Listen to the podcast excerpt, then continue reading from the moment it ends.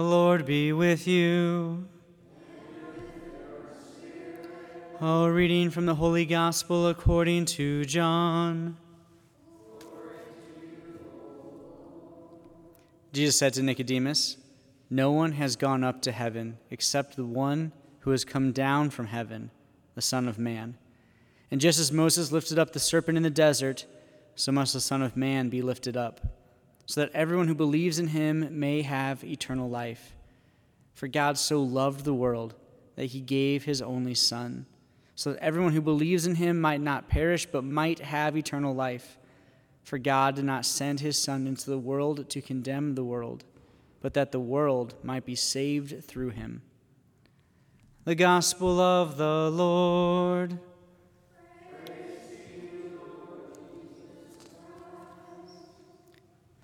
I'm so glad that in this gospel they reference the, the first reading and that they're tied together is incredibly important. So, I said at the beginning of Mass, uh, we celebrate what is known as the exaltation of the cross today. But in the past, it was also known as the triumph of the cross. And it's, it's quite interesting to try to uh, nitpick what's the difference of these definitions the triumph of the cross compared to the exaltation of the cross. And really, I think the, the difference is our response.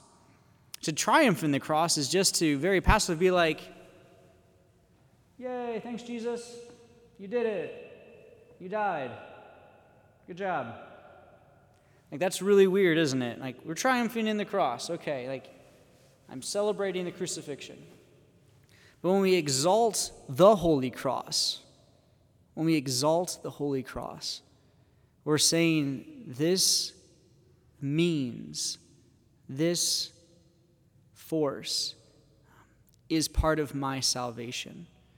And yeah, it's a, it's a bit of a nitpickiness, and you know, might make the argument to try to say they're not really that different, but I think there is something different, and it's, and it's our approach to the acknowledgement of what happened.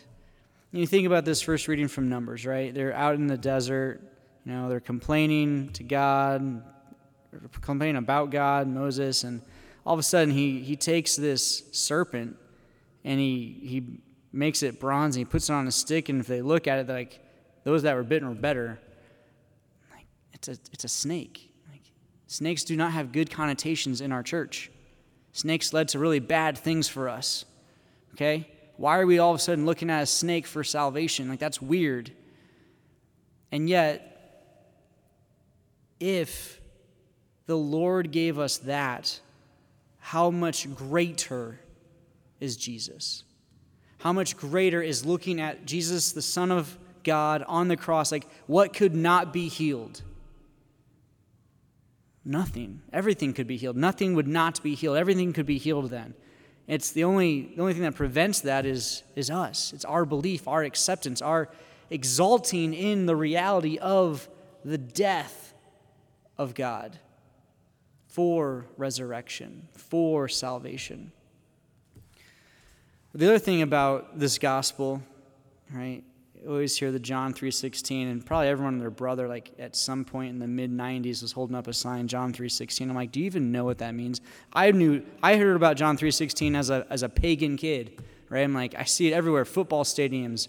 WWE was really big about it for some unknown reason. Austin, Austin the wrestler, Austin whatever his name was, I don't know. It's like John 3:16. I'm like it's so weird that you're like quoting this scripture passage. And they only included like the first part is like John 3:16a, right? They didn't even include John John 3:16b and then 17 and 18 and 19 and 20. It's like fools. So if you if we only did the John 3:16, this is what it would have been. For God so loved the world he gave his only son. Cool. Let's continue. So that everyone who believes in him might not perish, but might have ter- eternal life. Let's go a little further. For God did not send his Son in the world to condemn the world, but that the world might be saved through him. There's a lot of reference to being saved, a lot of reference to salvation. He gets back to the point about exalting the cross. The cross is salvific. I think for us, it's, it's just a matter of do we do we believe this? We talk about it, we read about it in Scripture, we probably think about it, but do we believe in our heart, wow, what you did was for salvation? Maybe I need to consider like the whole idea of salvation in the end. But we exalt in an event that otherwise to anyone else of a different faith would look at and say, that, that meant nothing. And yet for us, it is the source of everything. That's why it's so important when Jesus says, Take up your cross. What will be the thing used to exalt the Lord? And I think our challenge is, in the midst of everything else, is to really compare it to Moses and, and Numbers and what was said earlier about if Moses lifted up the serpent in the desert, just like the Son of Man will be lifted up, we have to go the next step is how much greater is Jesus in his being lifted up than a snake? And it's a lot greater. maybe that's a little too much like introspection, but it's what it is. So we rejoice and we exult in the device that led to our salvation Jesus' crucifixion and the cross.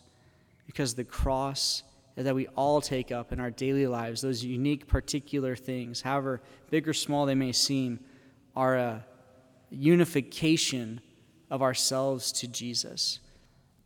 We are to be united in exalting the Lord in his sacrifice.